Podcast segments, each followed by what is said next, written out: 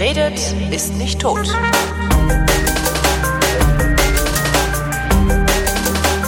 Willkommen zur Wissenschaft mit Florian Freistetter. Und mit Holger Klein heute in extrem weihnachtlicher Stimmung. Ja, ich habe mir einen Bart angeklebt und äh, hüpfe ho ho ho rufend durch die Wohnung.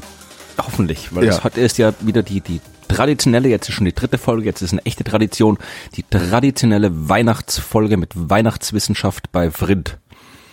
Äh, starker Stabreim. Ja, so muss das sein. Hast du, also ich habe ich hab überhaupt gar nichts zu Weihnachten zu erzählen. Doch, ich habe hier eine Menge zu Weihnachten zu erzählen. Echt?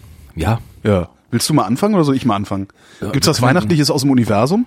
so, Aus dem. Universum, also die, die Weihnachts-Universumsthemen mit irgendwie Weihnachtsmond und Weihnachtssterne und den ganzen Krempel, die haben wir in den letzten Folgen Das schon stimmt, durch. ja. Hm. Also ich habe jetzt ein paar andere weihnachtliche Wissenschaftsthemen. Ja, dann, dann fang doch mal an. Dann mache ich die unweihnachtlichen zwischendurch.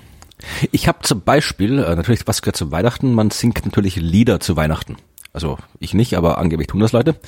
Und äh, bei meiner Recherche zur Wissenschaft der Weihnachtslieder bin ich auf das Büro für Weihnachtslieder gestoßen. Das klingt wie so eine schlechte Sitcom oder irgendwie sowas. genau, so Monty Python. Ministry of Silly Walks. Ja, aber es gibt's ja nicht. Das ist, äh, gibt's einen eigenen Wikipedia-Eintrag. Das Büro für Weihnachtslieder sitzt in Graz und ist äh, europaweit die einzige Auskunftsstelle zum Themenkomplex Weihnachtslieder und Weihnachtsbrauchtum. Hat irgendwie vier Wochen vor Weihnachten immer geöffnet und da kann man irgendwie anrufen und fragen, wenn man Fragen zu Weihnachtsliedern hat. Ist jetzt äh, nicht unbedingt großartig wissenschaftlich, aber äh, es gibt eine ein Weihnachtslied, das durchaus wissenschaftlich interpretiert werden kann. Es ist eher ein äh, Weihnachtslied, das eng englischsprachigen Raum bekannt ist, aber das kennt man vermutlich auch äh, im deutschsprachigen Raum, wenn man äh, ab und zu mal irgendwelche englischen Filme gesehen hat. Das ist äh, The 12 Days of Christmas, falls du das schon mal gehört On the hast. first day of Christmas, my true love sent to me. Ja, und, und Ja, was, genau. wa- wa- was schickte die, die, die, die, die wahre Liebe? Ich weiß es nicht. Das ist eine coole Geschichte. Die schickten, äh, das ist, ich weiß gar nicht, von wann das herkommt, aus welchem Land, aus welchem Jahr, äh, 18. Jahrhundert erstmal veröffentlicht. Also die bekommen äh, jede Menge Vögel hauptsächlich, ja. Ja. Also am, am ersten Tag Partridge in the Pear Tree. Äh, Partridge ist, glaube ich, äh, was ist das? Ein, ein, ein Keine Ahnung. Ich schlag's nach, während du redest. ja, ja, es ist, es ist, es ist ein, ein, ein Rebhuhn, ein Rebhuhn, ein Ah. Rebhuhn in einem Birnbaum. Ja, und am zweiten Tag gibt's zwei Turteltauben und dann drei, äh, drei äh, französische Hühner, vier Kanarienvögel, dann gibt's fünf goldene Ringe, immerhin, dann äh, sechs Gänse, sieben Schwäne, dann acht Mägde, kann man auch immer brauchen. äh, dann wird's spannend, das ist, kommen dann hier am neunten Tag gibt's neun Tänzerinnen, Ja. Äh, am zehnten Tag äh, zehn Moriskentänzer, also Moriskentanz ist ein, das ist so ein Volkstanz aus England.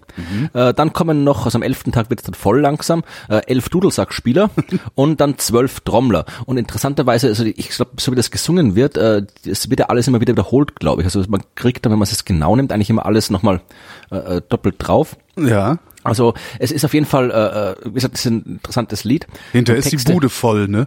Genau. Und äh, das, äh, ich habe jetzt mal ein bisschen geschaut, was, was da noch dazu gibt. Also ich habe dann, der eigentliche wissenschaftliche Bezug kommt dann später, aber ich habe dann noch mal das Lied ein bisschen recherchiert.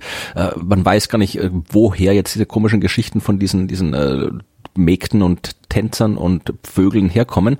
Äh, Es gibt irgendwie eine religiöse Deutung, die umstritten ist, wo irgendwie das eine ist der Gott und das zwei sind das Alte und Neue Testament und die drei sind, die drei äh, Hühner sind Glaube, Hoffnung und Liebe und die vier Ah. Evangelien und die fünf Bücher Mose und die sechs Tage der Schöpfung. Metaphern- Schöpfung, Metapherngewitter. die sieben- Ja, aber wie gesagt, das ist halt, äh, äh, ist, ist jetzt, äh, eher umstritten. Was ich interessant fand, ist äh, der sogenannte Weihnachtspreisindex. Äh, da gibt es seit 1984 von einem amerikanischen Kreditinstitut, die rechnen jedes Jahr aus, was der ganze Krempel kostet. Also die, rufen dann die rufen dann irgendwo an irgendwelchen Zoogeschäften und gucken nach, was irgendwie die Kanarienvögel und so weiter kosten. Oder was es kostet, wenn man irgendwie den Markt äh, mietet mit Tariflöhne und so weiter. Also ist nicht ganz ernst gemeint, aber es ist halt, es ist halt äh, äh, ganz, ganz interessant, wie sich das im Laufe der Zeit entwickelt. Also gibt es bei Wikipedia auch eine Grafik. Also er hat äh, zwischen Also von 1984 bis so Mitte der 90er Jahre ist es relativ konstant geblieben. Dann so um 96 rum ist es stark gefallen. Mhm. Jetzt steigt langsam wieder nach oben. Äh, Die Kosten bis 2009 waren sie dann wieder so ein bisschen leicht über dem Niveau von 1984. Also vor allem hängt's ab vom, vom, von den Goldringen, weil es sind ja fünf Goldringe drin. Ah, und verstehe, der Goldpreis ja, ja. äh, beeinflusst. Also der Preis für Kanarienvögel wird vermutlich jetzt eher der normalen Vernachlässigbar sein. Aber wie gesagt, das ist nur mal zu diesem Was kostet's denn? Sag doch, was, hast du eine Zahl? Äh, warte mal, warte mal, ich muss hier die Grafik, äh, b -b -bum, äh, die sind insgesamt genau 364 äh, Dinger, weil man natürlich, weil das ja alles wiederholt ist, also den ersten Teil, den Birnbaum und das Rebhuhn, das kommt in jeder Strophe vor, das heißt, du hast am Ende zwölf Birnbäume und zwölf Rebhühner und so weiter. Und äh, insgesamt äh, 2009 waren es äh, 21.000 US-Dollar, der Weihnachtspreisindex und die Gesamtkosten, ich glaube, also der Weihnachtspreisindex ist halt quasi für, für einmal das, das, einmal das Set und die gesamten Kosten fürs gesamte Lied sind äh, 87.000 Dollar Ah, ja. gewesen. Also, wenn du deine wahre Liebe hast, die reich ist, dann Kannst du dir ein Weihnachtslied schenken lassen? Ja. Genau. Aber es gibt, wie gesagt, auch ein sehr, sehr schönes, äh, ich weiß nicht, ob die Hörerinnen und Hörer werden das vielleicht kennen. Wenn nicht, dann bitte schaue ich das an. Es gibt einen sehr, sehr schönen äh, YouTube-Kanal äh, mit, äh, nennt sich äh, äh, Why Hard ist das. Das ist eine äh, Künstlerin, Mathematikerin, die halt äh, schöne, immer ein bisschen Mathematik, die sie in ihren Videos erzählt und immer sehr schön zeichnet dazu und auch Musik macht. Und die hat hier äh, ein dieses Lied quasi mathematisch interpretiert. Äh, ich weiß jetzt nicht, ob ich das hier einspielen kann, das dauert zehn Minuten, wird vielleicht zu lang dauern, aber man sollte es auf jeden Fall anhören. Es ist halt wirklich eine sehr, sehr schöne mathematische Interpretation mit tollen Zeichnungen, äh, heißt The Gauss Christmas Special und äh, sollte man sich auf jeden Fall anhören. Das ist quasi die wissenschaftliche Interpretation dieses Lieds, das äh, äh, wesentlich besser ist als das Original. Also da kommen dann anstatt der der Vögel kommen dann irgendwie die die äh, Nummer der Ah, Raumdimensionen im Crystal Stringtheorie vor und so Verstehe. weiter. Also Verstehe, verstehe. kann man kann man durchaus mal spielen, auch statt dem klassischen, äh, wenn, wenn hier bei der Bescherung statt den klassischen Weihnachtsliedern spielt man hier das mathematische, die mathematische Version. The Gauss Christ Math Special. Genau. Genau, jetzt Genau. habe ich verstanden. ähm, dann komme ich jetzt mit was. Äh, Creepy Science of the Year, würde ich das Ja. jetzt mal nennen. Ähm, ich weiß nicht, wer es rausgefunden hat. Es ist ein, ein YouTube-Video, in dem es erklärt wird. Vermutlich sind es amerikanische Wissenschaftler. Äh, Man kann Knoblauch mit den Füßen schmecken. Nein, kann man nicht. Doch, kann man. Nein, kann man nicht. Und zwar, also, ähm, die Haut äh, hat ja hat ja Schichten aus aus aus aus Fett und Wasser, ne? So, äh, das, das, das hat die Haut, um von, von Molekülen, also um Moleküle abzuschirmen, damit nichts eindringt in die Haut, zumindest nicht tief eindringt in die Haut. Knoblauch allerdings hat ein Molekül, das heißt Allicin. Ja. Und dieses Molekül hat sowohl Wasser als auch Fett in sich. Und deswegen kann es nämlich die Haut durchdringen, und zwar die Haut an den Füßen. Ich weiß nicht, ob es mit anderer Haut auch geht, aber die Füße sind halt maximal weit weg und kann dann tatsächlich durch die Blutbahn durch den Körper wandern und im Mund einen Knoblauchgeschmack erzeugen. Okay, wie ist, äh, das, dafür würde mich jetzt die Entstehungsgeschichte äh, äh, interessieren. Ja, nicht, nicht rausgefunden. aber eklig, oder? Ich- schon. Also wenn ich, ich habe bis jetzt kann mich nicht erinnern, jemals auf Knoblauch getreten zu sein, aber Ich auch nicht. Also das sieht auch ein bisschen komisch aus in diesem Video. Also die, der, der Trick ist, also wie man das nachstellt, ist, äh, dass man ähm, äh, in, in, also Knoblauch, Knoblauchzehe zerteilt, äh, in eine Plastiktüte packt, dann aus dem Raum rausgeht, indem man die Knoblauchzehe verteilt hat, damit der Geruch nicht in der Luft ist und nix.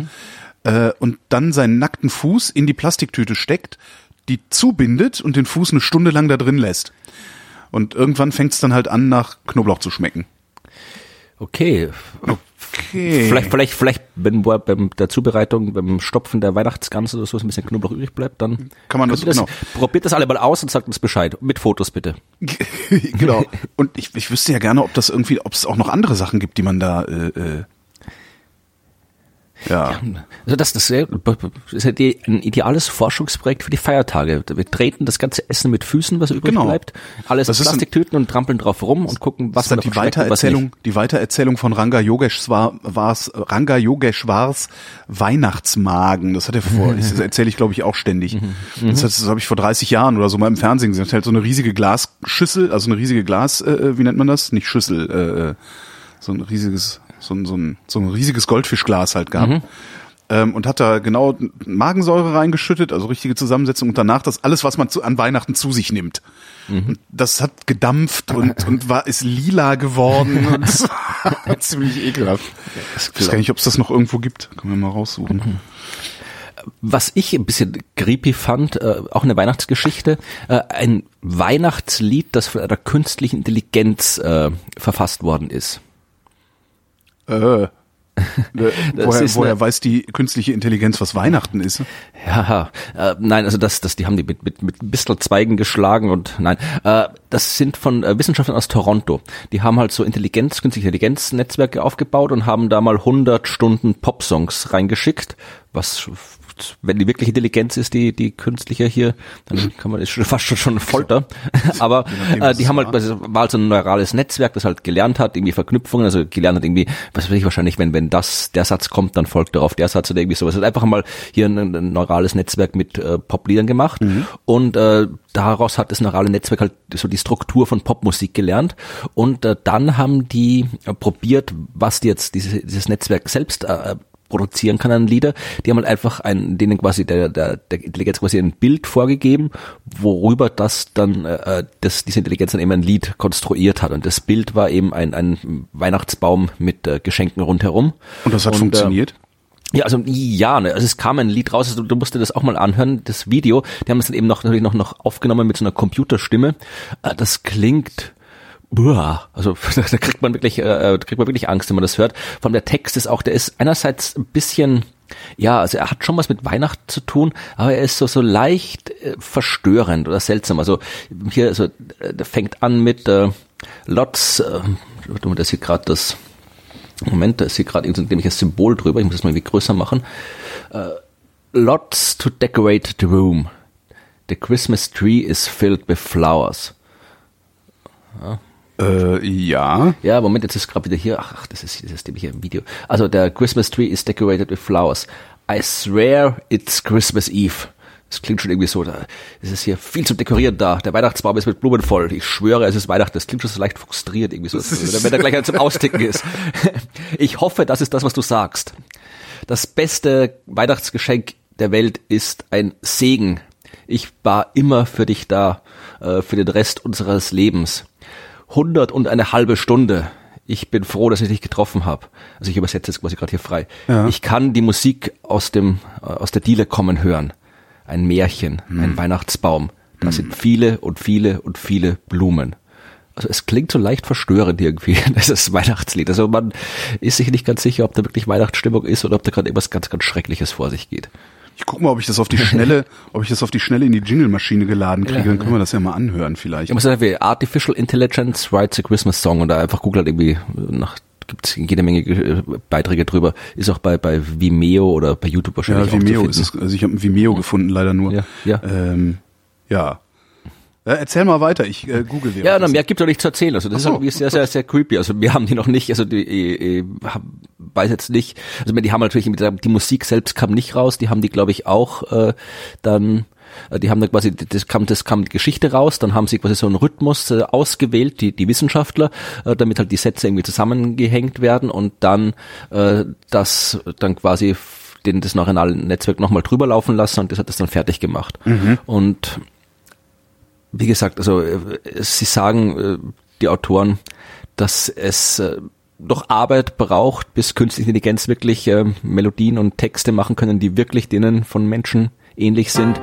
Ah, Ja, ich ja. hör's. Ich mach mal, ich mach mal zurück und ein bisschen lauter. Jetzt bin ich mal gespannt. Wahrscheinlich ist es wirklich eklig. So. Room. The Christmas tree is filled with flowers.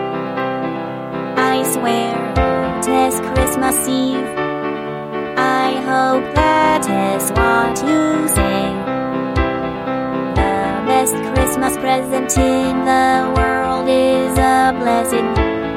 I've always been there for the rest of our lives. A hundred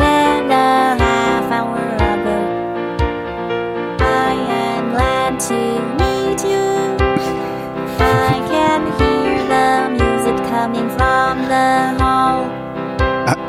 A fairy tale, a Christmas tree.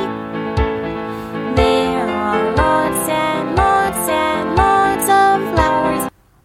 Naja. Am besten gefiel mir äh, äh, I hear Christmas music coming from the mall. Das ist schön, schön, schön 21. Jahrhundert. Ja. Aber äh, Hall steht da ja Hall. Mall. Ach so, ich ja. habe Mall verstanden. Ich Also Hall, mit- quasi so, Ah, so aus der. Diele oder sowas. Ach schade, ich dachte, da steht Mall. Ja, singt das mal zu Weihnachten. Also Genau, das, das, bitte singt vor, das. Vor allem, wenn kleine Kinder im Haus sind. Genau, und zwar genau so. Und am besten zieht ihr den kleinen Kindern so Nachthemden an und, und drückt ihnen so eine, so eine äh, halb zerfetzte Puppe in die Hand, Genau. Die sie an einem Video. Arm so schlenkernd halten. und das, dann müssen die Lichter noch dazu flackern und dann muss das Kind dieses Lied singen. da Danach habt ihr dann das- Ruhe vor den Verwandten. Weil da muss doch sicher schon welche, welche Mash-Ups oder sowas geben von dem Lied, oder? Ich habe jetzt noch nicht geguckt danach, Aber aber, das, das müsste man mal über dieses, wie heißt dieses, äh, äh, womit jeder singen kann, nochmal. ja, ich weiß, was du meinst. Ne? Äh, Äh, ja. ja, da müsste man das vielleicht mal rüberlaufen lassen. Oder aber ähm, äh, mal ein Chor, das wäre halt auch geil, ein Chor, der aber auch genauso singt. Ja, ja, Kinderchor mit weißen Nachthemden und zerfetzten Puppen. genau. Die, die einen Fuß in eine Plastiktüte gepackt haben. Es wird immer ekliger. Ähm, Genau. Österreichische Wissenschaftler haben festgestellt, dass es keinen ähm, eigenen Geschmack gibt, jedenfalls nicht was Kunst angeht. Einen wesentlichen Es Einfluss sei denn, man tritt die Kunst mit Füßen. äh, in Plastiktüten voller Knoblauch. Ähm, Ja, gut, Sie das haben- aber jetzt irgendwie, ist das, ist das nicht offensichtlich, aber erzähl mal. Naja, sie haben halt, sie haben halt geguckt, äh, inwieweit soziale Reize dafür verantwortlich sind, ob uns ein Kunstwerk, also ein Bild gefällt oder auch nicht. Ähm, dazu haben sie äh, Probanden Gemälde geze Gemälde gezeigt und äh, gesagt, hier, bewertet das mal nach persönlichem Gefallen. Und vorher haben sie denen dann teilweise gesagt, dass die Bilder schon mal von anderen beurteilt wurden, von einer Gruppe von Experten, von Studienkollegen, äh, von einer Gruppe Studienabbrecher und Langzeitarbeitslosen. Und die Vergleichsgruppe hat keine solchen Informationen gekriegt. Und ähm, die Geschmacksurteile haben sich am Ende an die Meinung von den Experten und den Peers angepasst. Und noch deutlicher ist rausgekommen, dass sie sich von der unattraktiven sozialen Gruppe stärker abgegrenzt haben. Also wenn die Studienabbrecher und Langzeitarbeitslosen sagen, schönes Bild, sehr schönes Bild, ähm, dann warst du noch eher bereit zu sagen, das ist ein ganz hässliches Bild, das wollen wir nicht haben. Und wenn du dann noch den Preis dazu sagst, dann finden die Leute das noch besser.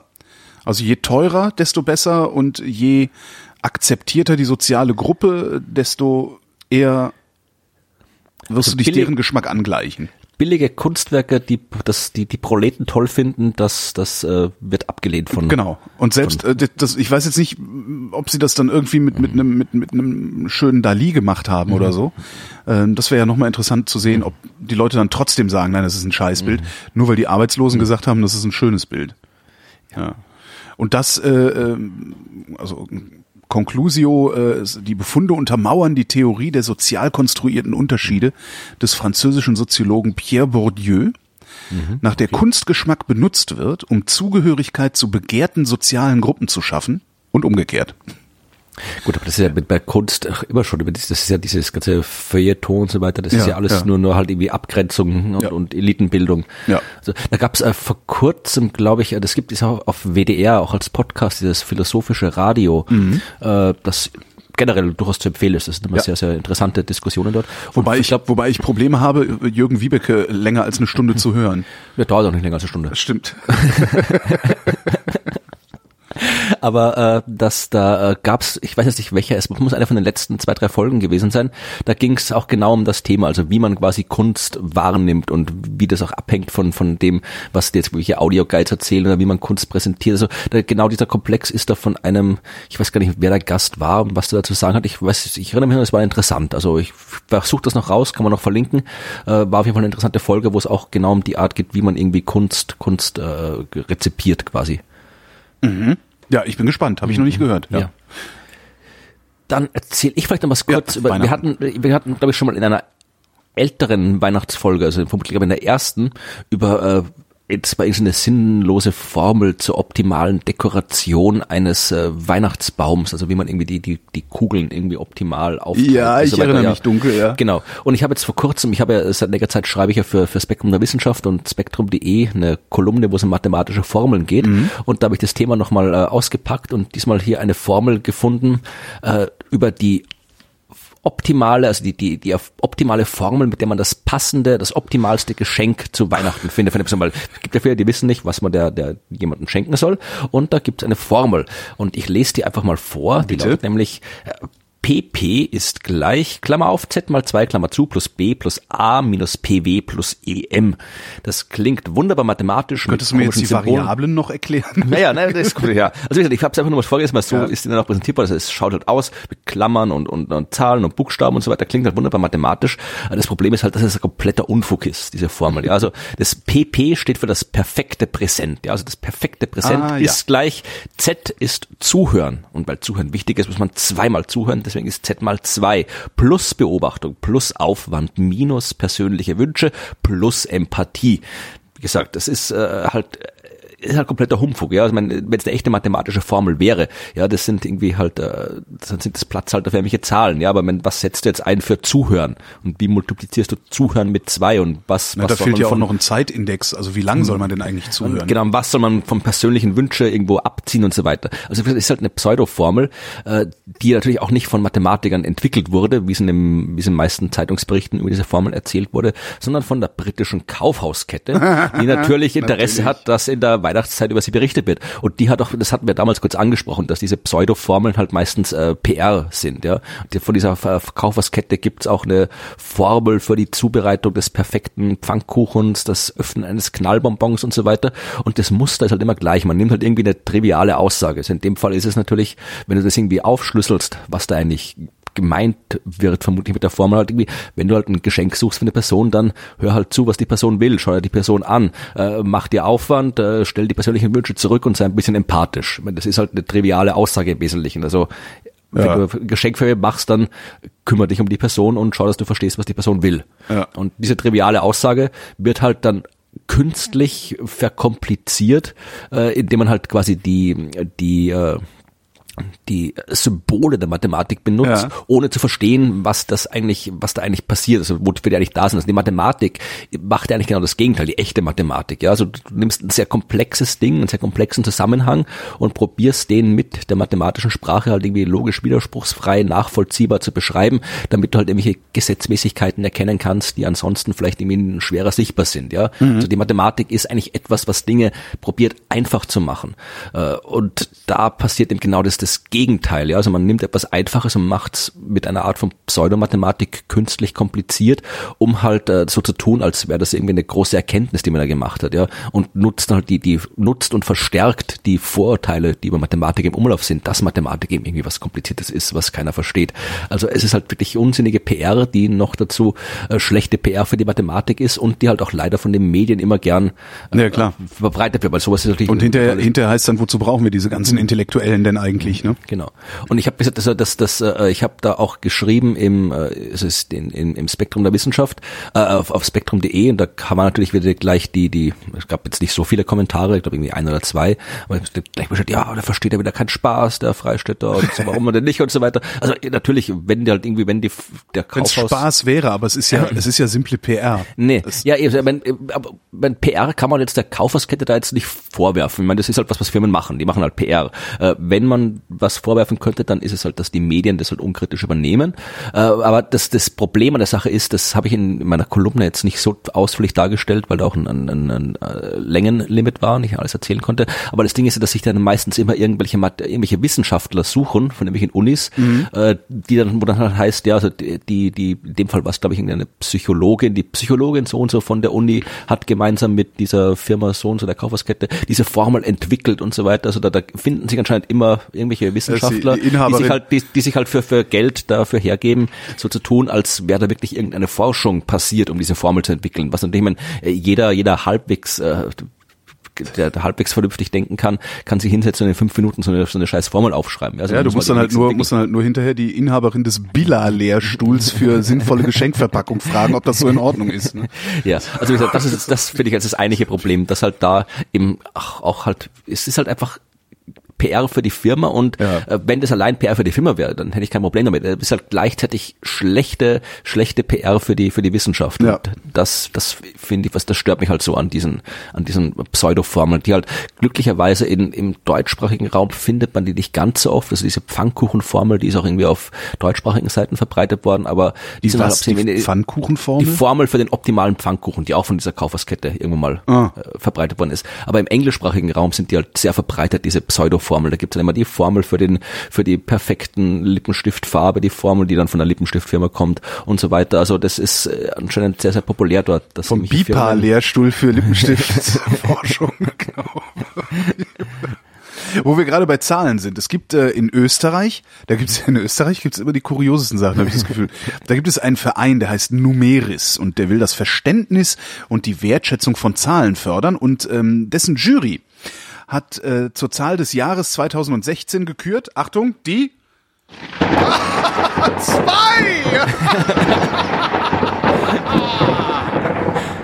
Ja, ist eine schöne Zahl, kann man Ne? nicht sagen. Die zwei ist also die Zahl des Jahres 2016, denn das Jahr 2016 war, ich zitiere, von politischen Entscheidungen geprägt, in deren Zusammenhang sich die Bevölkerung in zwei Lager teilte.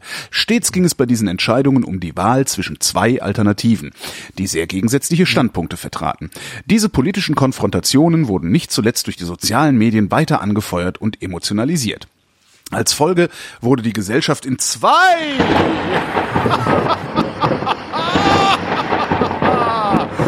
Lager geteilt, welche sich misstrauisch gegenüberstanden. Die Zahl zwei steht so für Polarisierung und Vereinfachung, entweder ja oder nein, dafür oder dagegen. So, auf Platz zwei Die Eins.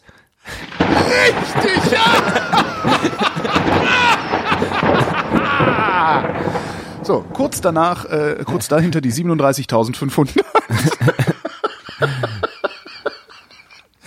also, ja, also tatsächlich, also kurz, kurz hinter der 2 landen die 1. Nämlich die Zahl der Medaillen Österreichs bei den Olympischen Sommerspielen. Ja, aber wir haben Punkte der eine, eine, eine, eine mehr als bei der letzten. und ja, die also. Punkte bei der Fußball-EM äh, und die 37.500 ist die Asylobergrenze. Ja, wir haben sowas Absurdes in Österreich. Ja, und damit Also- äh, wollen sie die Rolle von Zahlen bei der Informationsübermittlung aufzeigen, die Verbindung von Zahlen, Emotionen und Erlebnissen verdeutlichen, die Sensibilität der Menschen für Zahlen stärken. Das ist Ja. so klasse, auf Platz eins die zwei, auf Platz zwei die eins das ist halt, Ja, habe ich- finde ich jetzt prinzipiell eigentlich, eigentlich ganz nett. Also Ja, es ist sehr aber so. sympathisch. genau, auf Man Platz könnte drei das- die vier, auf Platz vier die fünf. Nee, ich finde das gut. Ich habe, ich habe, ich hab, mag Zahlen, sag ich da gerne. Also ich habe auch irgendwie mal schon viele Projekte, so, so, so, könnte auch wunderbar einen Podcast über Zahlen machen, ja. Irgendwie Ja. genauso wie wir, hier irgendwie wie Ja, lass uns einen wir Podcast machen über Zahlen Einfach eine. Folge über, wo wir alles irgendwelche wissenschaftlichen Geschichten über zwei, wo zwei drin vorkommt, erzählen. Oder wo die 37.500 vorkommt. Da gibt es ja auch jede Menge Geschichten, die man über die 37.500 erzählen kann. Oder zum Beispiel 38, ja, da könnte ich was über TAS äh, 2R38 erzählen. Ach. Was zufälligerweise mein nächstes Thema gewesen wäre. Das ist Aber- ja. Welche Zahl war das, sagtest du gerade? die 38. Könnte aber auch in dem Fall, das ist variabel, könnte auch die 7 nehmen oder die 1143. Ja. Vielleicht bleiben wir bei der 1143. Ta- 1143. Ja, das ist nämlich die Länge eines Gens, das ich, das sich auf Chromosom 7 befindet und den Namen TAS2R38 trägt. Äh, Länge in, in, in, inwiefern? Im Basenpan. Ah, okay, ich dachte in, in, in Zentimeter oder irgendwie so. Nee, nee, Ja. Im Basenpan. Und äh, das ist ein sogenannter PTC-Geschmacksrezeptor. Und PTC ist, Ist das was mit Phenyl- Knoblauch? Phenylthiocarbamide. Mhm. Ähm, ist nichts mit Knoblauch, aber es hat auch mit äh, Essen zu tun und auch vielleicht mit Weihnachtsessen. Ich weiß nicht, es kommt drauf an. Äh, was äh, isst du zu Weihnachten? Würstchen mit Kartoffelsalat? Äh, ja, erzählt. das ist Heiligabend gibt's immer Würstchen mit Kartoffelsalat. Ja. genau, ja, aber das dann passt nicht, aber es gibt doch äh, Und absurde Mengen Gebäck. Ja, das ist immer gut. Äh, absurde Mengen ist sowieso immer gut zu Weihnachten. Und ähm, aber zu vielen äh, Fest, wenn es dann irgendwelche, irgendwelche größeren äh, Festmale gibt mit mit äh, Truthahn oder Gans oder Ente oder sowas, dann isst man ja oft auch äh, Rosenkohl dazu, Ja. so als Beilage, klassische Beilage. Und äh, es gibt irgendwie, ich glaube, in, in der Geschichte gelesen, dass in England irgendwie ein absurd großer Anteil der gesamten Rosenkohlproduktion irgendwie vor Weihnachten äh, verkauft wird. Also es dürfte da wirklich noch viel stärker sein und deswegen habe ich dann schon eine Geschichte in äh, einer britischen Zeitung gefunden über ein äh, Rosenkohlgen, nämlich besagtes TAS 2R38, das dafür sorgt, dass der bitter schmeckt. Also manche Leute mögen Ja. den Rosenkohl ja nicht, also ich esse den sehr gerne. Ich auch. Manche sagen, ja. Hast du den schon mal in Gänseschmalz äh, äh, angebraten? also dass schön, schön. Hm. anblanchieren so äh, und danach in Gänseschmalz schön braten, dass er dunkel wird. Herrlich. Ja, ich weiß nicht, ich habe den glaube ich noch nie selbst gemacht. Oh. Meine Mutter hat den gekocht als Beilage. Ich weiß nicht, wie, der, wie Mhm. die den gemacht hat, aber ja, ich habe den eigentlich immer gern gegessen. Und ähm, wie gesagt, es gibt ähm, bei manchen Sachen ist äh, das äh, Geschmack wird in dem Fall, auch mein Geschmack hat man gerade festgestellt, ist zumindest in der Kunst subjektiv, aber Ja. beim Essen äh, ist er auch subjektiv, aber eben auch ein bisschen genetisch, weil äh, es hängt davon ab, welche von dem Molekülengeschmack, ob die da irgendwo, ob man Rezeptoren hat, die quasi mit diesen Molekülen Ja. die Geschmack machen. Äh, wie heißt das? Rezeptoren? Was machen die Rezeptoren? Oder ob die Moleküle da dran andocken können. Ja, genau, andocken, das Wort, oder nicht. Und äh, es gibt eben einen, diesen, dieses TAS äh, 2R38, das macht eben ein Protein, das sich mit dem PTC, mit diesen äh, Phenylthiocarbamiden verbindet und äh, das macht bitter, also das schmeckt bitter. Und normalerweise äh, findet man PTC, also das, die, das Zeug kommt im das, dem, was wir essen, eigentlich nicht vor, ist aber sehr ähnlich chemisch zu dem äh, Zeug, was man eben in, in Kohl und äh, Rosenkohl finden kann. Und deswegen haben die Leute gesagt, also die Menschen, die äh, Rezeptoren haben, die dieses PTC quasi aufnehmen können oder schmecken können, äh, da können dann quasi auch die Rosenkohl-Dinger dran andocken. Und dann sind das sind die Leute, die halt das Pech haben, dass ihnen dann auch Rosenkohl nicht schmeckt. Ist Ja, es gibt, es gibt ja sogar Hinweise darauf, dass es, ähm, dass, dass die Geschmacksrezeptoren unterschiedlich stark auf irgendwas reagieren, so, so dass du ähm, bestimmte Geschmäcker extrem stark wahrnimmst und sie darum nicht gut findest. Also es ist, äh, ich weiß nicht mehr, wo ich es her habe, aber das, das ist irgendwie, war das mal im Zusammenhang damit, dass Kinder oft Sachen nicht mögen ähm, und, und, und sich davor ekeln und so. Aber ich, ich krieg's nicht mehr zusammen. ja, die stellt sich nur an. Die Zeit, das zu recherchieren, habe ich sowieso nicht mehr. Also. Aber die Entstehungsgeschichte ist ganz schön von dieser äh, dieser Sache. Also man hat das schon irgendwie, also dass das, das bevor man schon noch dieses diese Genanalyse machen konnte, also in den 30ern, hat, äh, man schon festgestellt, dass da irgendwas vielleicht genetisch äh, sein könnte. Da hat ein äh, Chemiker Arthur Fox hieß der, hat in seinem Labor mit mit diesem PTC-Zeug rumgespielt und hat irgendwie so, so pulverisiertes PTC in eine äh, Flasche umgefüllt und äh, hat für ihn hat einfach ganz normal rumgearbeitet, aber der Chemiker, der neben ihm gestanden ist und gearbeitet hat, der hat aufgeregt, dass es hier grauenhaft stinkt da.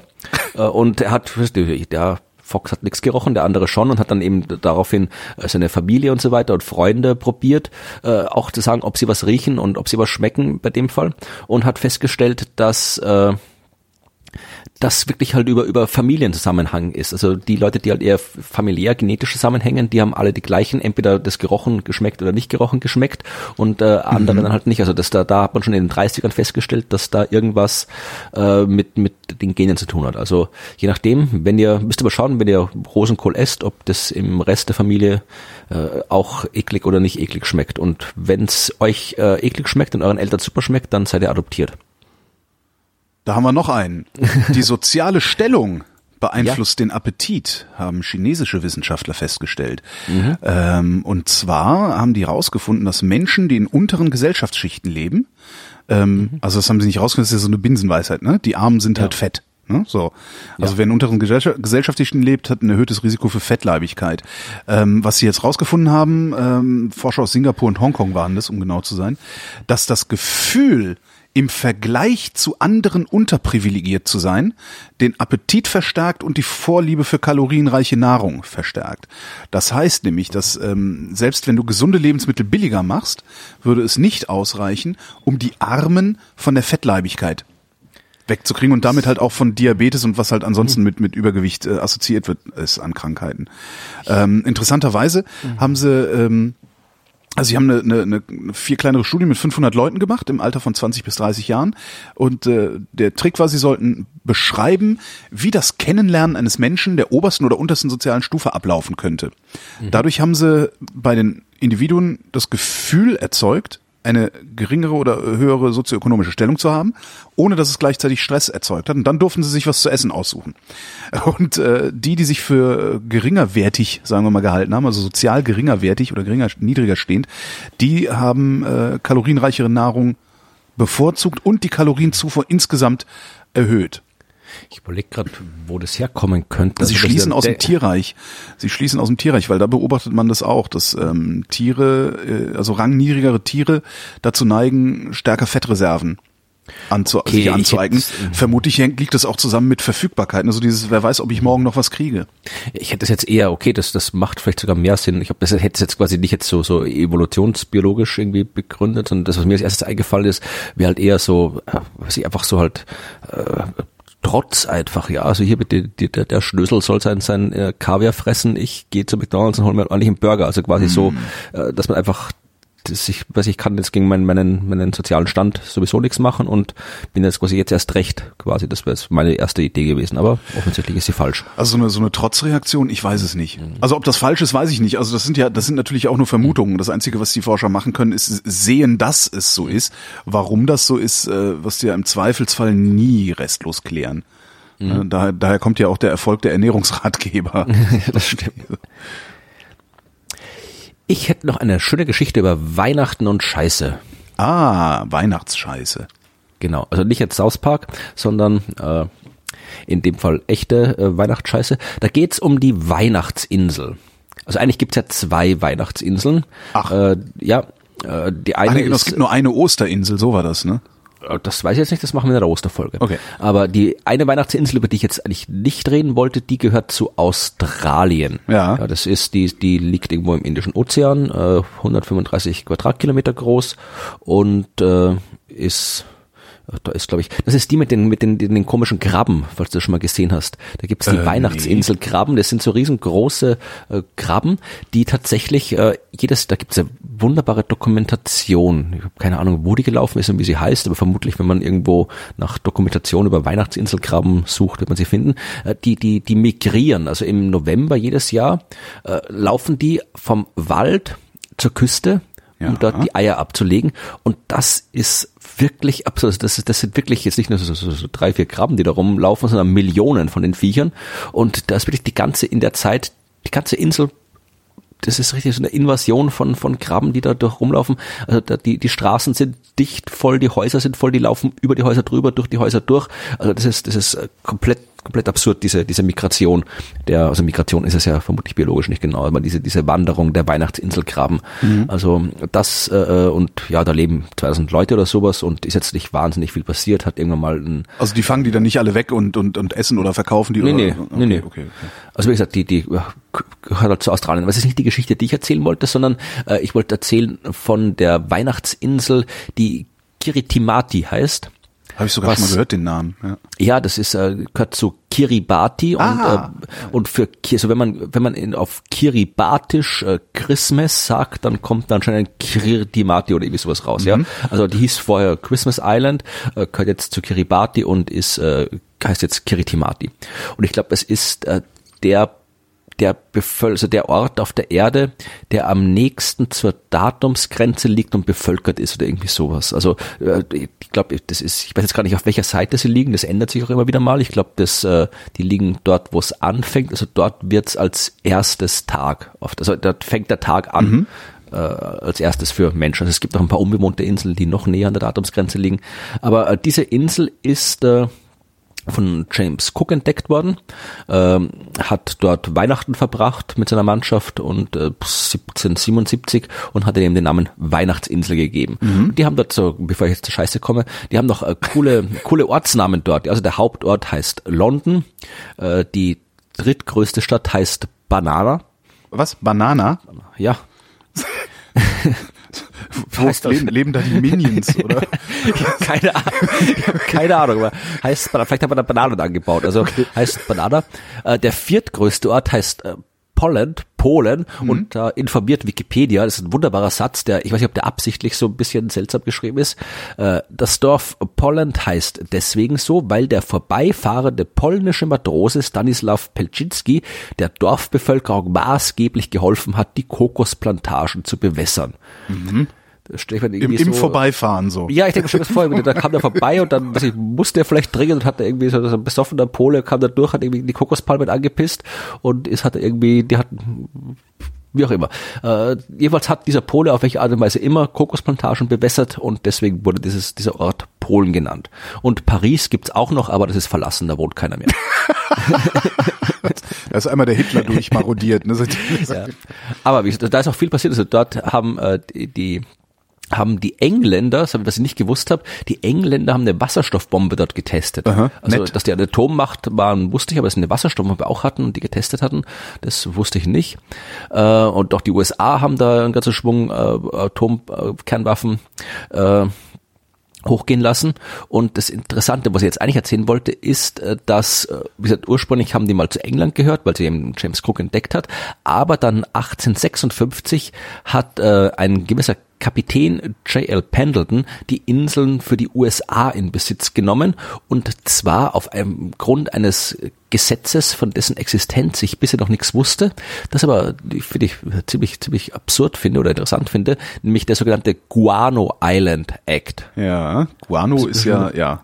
Guano ist Pinguinkacke, Vogelscheiße, ja, ja, oder einfach Vogelkacke. Vogelscheiße, ja, okay. Und das war halt früher im 19. Jahrhundert eine wahnsinnig wichtige und wertvolle Ressource, Guano, ja. Es war als Düngemittel, also hat man die, die, die chemische Herstellung von den Düngemitteln hat man anscheinend noch nicht, nicht rausgehabt. Und deswegen war Guano so der, der, der Hauptdüngemittel, den man irgendwie verwendet hat. Und halt wirklich, den hat man halt auf diesen, auf welchen, welchen solchen Inseln, wo halt wahnsinnig viele Vogel gelebt haben, hat man das da wirklich so säckeweise und schiffeweise die Vogelscheiße da abgebaut und weggeschafft für die Landwirtschaft. Und ähm, die USA hat tatsächlich ähm, im August 1856 ein Gesetz äh, erlassen, das immer noch gilt und besagt, dass jeder US-Bürger, der eine Insel findet, auf der es eben Guano gibt, diese Insel für die Vereinigten Staaten annektieren darf und erlangt dadurch Abbaurechte für Guano. Äh, Es gibt auch ein paar Einschränkungen, also die Insel muss unbewohnt sein und darf keiner anderen Nation gehören und der Amerikaner muss das friedlich tun, die, die Besitznahme, aber äh, du kannst Gibt halt es Inseln, du- die niemandem gehören? Mittlerweile wahrscheinlich nicht mehr, aber die USA haben sich so einen ganzen Schwung Inseln irgendwie, äh, mehr als 50 Stück haben die USA aufgrund dieses Gesetzes quasi äh, ihrem Staatsgebiet hinzugefügt. Was machen die Äh, mit dem mittlerweile- Guano? Das Dünger, ne? Oder? Genau, also wir- mittlerweile hat man noch andere Dünger, Düngerquellen, äh, aber damals war das eben äh, ziemlich wichtig. Äh, von den meisten Inseln, die haben sich auch wieder zurückgegeben. Äh, aber ein paar, so Baker Island, Jarvis Island, Howland Island, äh, Johnston Atoll, die Midway-Inseln, äh, die gehören immer noch zu den USA, die damals eben durch diesen Vogelscheiße-Gesetz äh, Das Vogelscheiße-Gesetz. Und es gibt eine Herrlich. Insel, da streiten sie sich gerade mit, mit Haiti, äh, wem die jetzt gehört, das auch durch dieses äh, Guano Act äh, in, in Besitz genommen ist. Und die Weihnachtsinsel eben, wie gesagt, auch, die war auch mal äh, US-Gebiet, weil sie eben äh, vom aufgrund dieses Guano Acts von den USA in Besitz genommen. Dann hat sie 1888 haben, hat, haben sie die, die Briten annektiert und äh, dann irgendwann irgendwie so einer Kronkolonie angegliedert und irgendwann dürfte die dann äh, zu Kiribati dazugehört, dazugekommen sein, wie halt dann irgendwie England sein Empire aufgelöst hat. Weihnachtsscheiße. Ja. Ja. Amerikanische Wissenschaftler haben festgestellt, dass es ausreicht, einem Menschen eine einzige Frage zu stellen, um rauszufinden, was für ein Persönlichkeitsprofil dieser Mensch hat. Okay. Und diese Frage lautet im weitesten Sinne, was hältst du von anderen? Gut, das ist Ähm, sehr, sehr, keine wirklich konkrete Frage. Naja, das, du, das musst dann halt konkretisieren, indem du die anderen konkretisierst. Äh, was sie gemacht haben, ist, sie haben ähm, einfach mal Leute genommen, also Probanden genommen, ähm, und haben die Leute gebeten, einfach mal die negativen und positiven Charaktereigenschaften von drei anderen Leuten zu beurteilen. Stellt sich raus, je positiver jemand jemand anderen oder die anderen beurteilt, desto glücklicher, desto äh, enthusiastischer, enthusiastischer äh, ist er, desto ähm, ja, desto äh, emotional stabiler ist er. Ich hätte es übersetzen sollen, bevor ich es hier vorlese. Desto äh, also more happy, enthusiastic, capable and emotionally stable. sind die Leute, die andere positive beurteilen. Menschen, die andere negative beurt negativ beurteilen, haben eher eine Tendenz äh, dazu, wo habe ich denn hier? Eine Tendenz zu Depression und äh, diversen Persönlichkeitsstörungen. So, und wer andere positiv beurteilt, oder eher positiv beurteilt, muss man ja dann sagen, äh, ist außerdem zufriedener mit seinem eigenen Leben. Gut, aber das ist ja äh, das- äh, aus Überraschung. Ja klar, aber du kannst jetzt natürlich, du kannst jetzt aberwitzig viele Persönlichkeitstests machen und sowas, um rauszufinden, wie, was ist das für jemand? Also wo, wo ordne ich den ein? Ist das eher eine, äh, eine, eine äh, neigt er eher zu einer Persönlichkeitsstörung oder zu Persönlichkeitsstörung oder eher nicht? Und das kannst du relativ in so einem Schnelltest halt machen dann. Und das finde ich halt ganz geil. Das ist das okay. Hier die drei Leute, äh, wie beurteilst du die? Und da kannst du es dann schon dran sehen. Du musst natürlich immer noch eine Vergleichsperson Ja, haben, ne, die auch, die, die dann im Zweifel sagt, nee, nee, der ist gar kein Arschloch, sondern der ist nett. Ähm, was sie gemacht haben, ist, die haben die äh, Probanden ein Jahr später nochmal aufgesucht und äh, haben genau die gleichen Ergebnisse festgestellt. Also das, das bleibt auch über Zeit. Das ist also nicht irgendwie abhängig von momentanen Einflüssen, ähm, sondern diejenigen, die äh, emotional instabiler sind, haben auch weiterhin Leute negativ beurteilt. Das heißt, kann ja, was du über andere sagst, ist vielmehr das, was du über dich selbst zu sagen hast. Ha! Tja. Ich als Österreicher muss ich dann, dann kann ich nicht anders als hier hier Kurt äh, Sowinetz äh, zu zitieren. Den kenne ich noch nicht mal. Kurt Sowinetz, das ist also das, das Lied, was ich meine, kennst du sicherlich. Kurt Sowinetz war so, so ein äh, Schauspieler, Sänger, äh, ist, ist äh, 90 gestorben und äh, das Lied, von dem ich spreche, das ist aus dem Jahr 1972 und heißt Alle Menschen sammert's wieder. Hast du Ja, schon gehört? Ich das möchte die ich schon. Goschen hauen. Mir sind alle Menschen zwider, in die Goschen möchte ich's hauen. Alle Menschen sind wir zwider, aber die Leute sich GHs. So, du hast gesungen Weil die zur, Leute zur sich was? GHs, also dann, dann, dann, dann dreh durch. Ah, geh, geh ich Hass. Heiß. Heiß. Ah, geh ja. Ah, okay. Also okay. es ist gesungen zur Melodie von, von Ode an die Freude von Beethoven. das ist ein wunderbarer Text. Also ich kann es nur empfehlen, sich das irgendwie gleich nach den anderen Weihnachtsliedempfehlungen, das auch nochmal zu spielen unterm, unterm Weihnachtsbaum. Hier, äh, was gibt's da noch äh, für Text?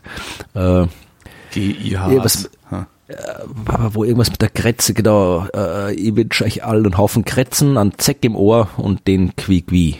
Den, den was? Äh, Quiqui, das ist, glaube ich, tot, oder? Ich bin mir jetzt ganz Ich sicher. habe keine Ahnung. Aber wie gesagt, das ist ein, ein, ein, ein äh, sehr schönes, sehr schönes Lied, das, wie gesagt, auch durchaus, je nachdem, wie man Weihnachtsfeiertage mit Familie verbringt oder nicht, äh, können das vielleicht durchaus manche dann nachvollziehen, wenn es dann irgendwie heißt, irgendwie, alle Menschen sind wir wieder, ich möchte die Goschen hauen, Vater, Mutter, Schwester, Brüder und die ganze Packel raus, alle Menschen sind wir wieder, man nicht leid sich, Geri Haas. Und warum, re- warum, ne, wie, wie kam ich das so genau? Wa- Warum, nee. Mist, jetzt habe ich meine Überleitung verkackt. Ich wollte eigentlich dahin, warum Affen nicht reden können. Ja, ich glaube, die wollen nicht, oder? Die können, die, die können aber sie tun es nicht, oder Genau, was die denn das können, Geschichte? genau. Das ist ja. äh, das Interessante. Österreichische und äh, amerikanische Wissenschaftler haben festgestellt, dass, also warum Affen nicht reden.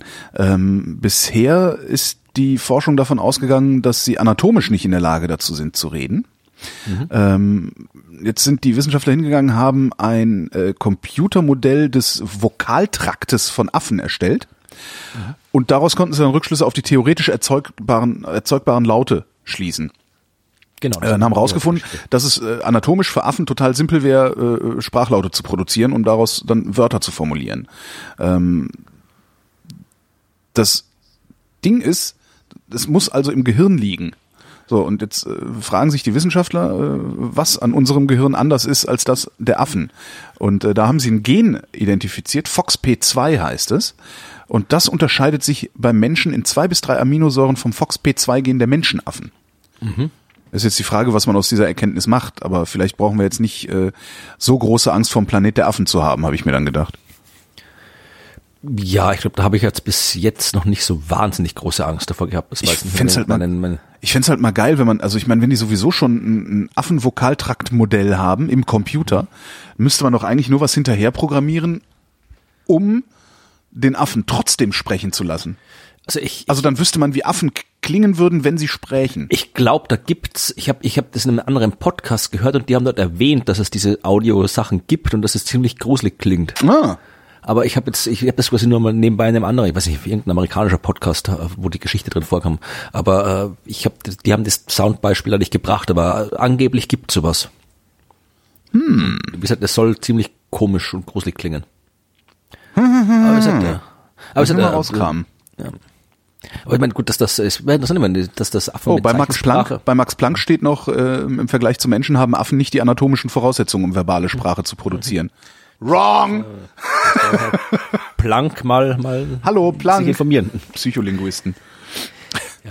Aber ich ist das, wenn das, wenn das äh, Affen oder zumindest, ich weiß jetzt gar nicht, welche Art das ist, aber dass die halt mit Zeichensprache und Bildersprache und so weiter irgendwie auch durchaus auch vernünftig kommunizieren können, das, das weiß man ja schon. Also das gibt ja diese, diese Ja, das Problem Beispiele. scheint die Laut, Lautformung im Gehirn zu sein, ne? also die, die Hand-Auge-Koordination oder wie man das nennt. ja, haben wir ja Glück gehabt. Stell dir vor, die könnten reden. Dann wären wir ziemlich fies dran.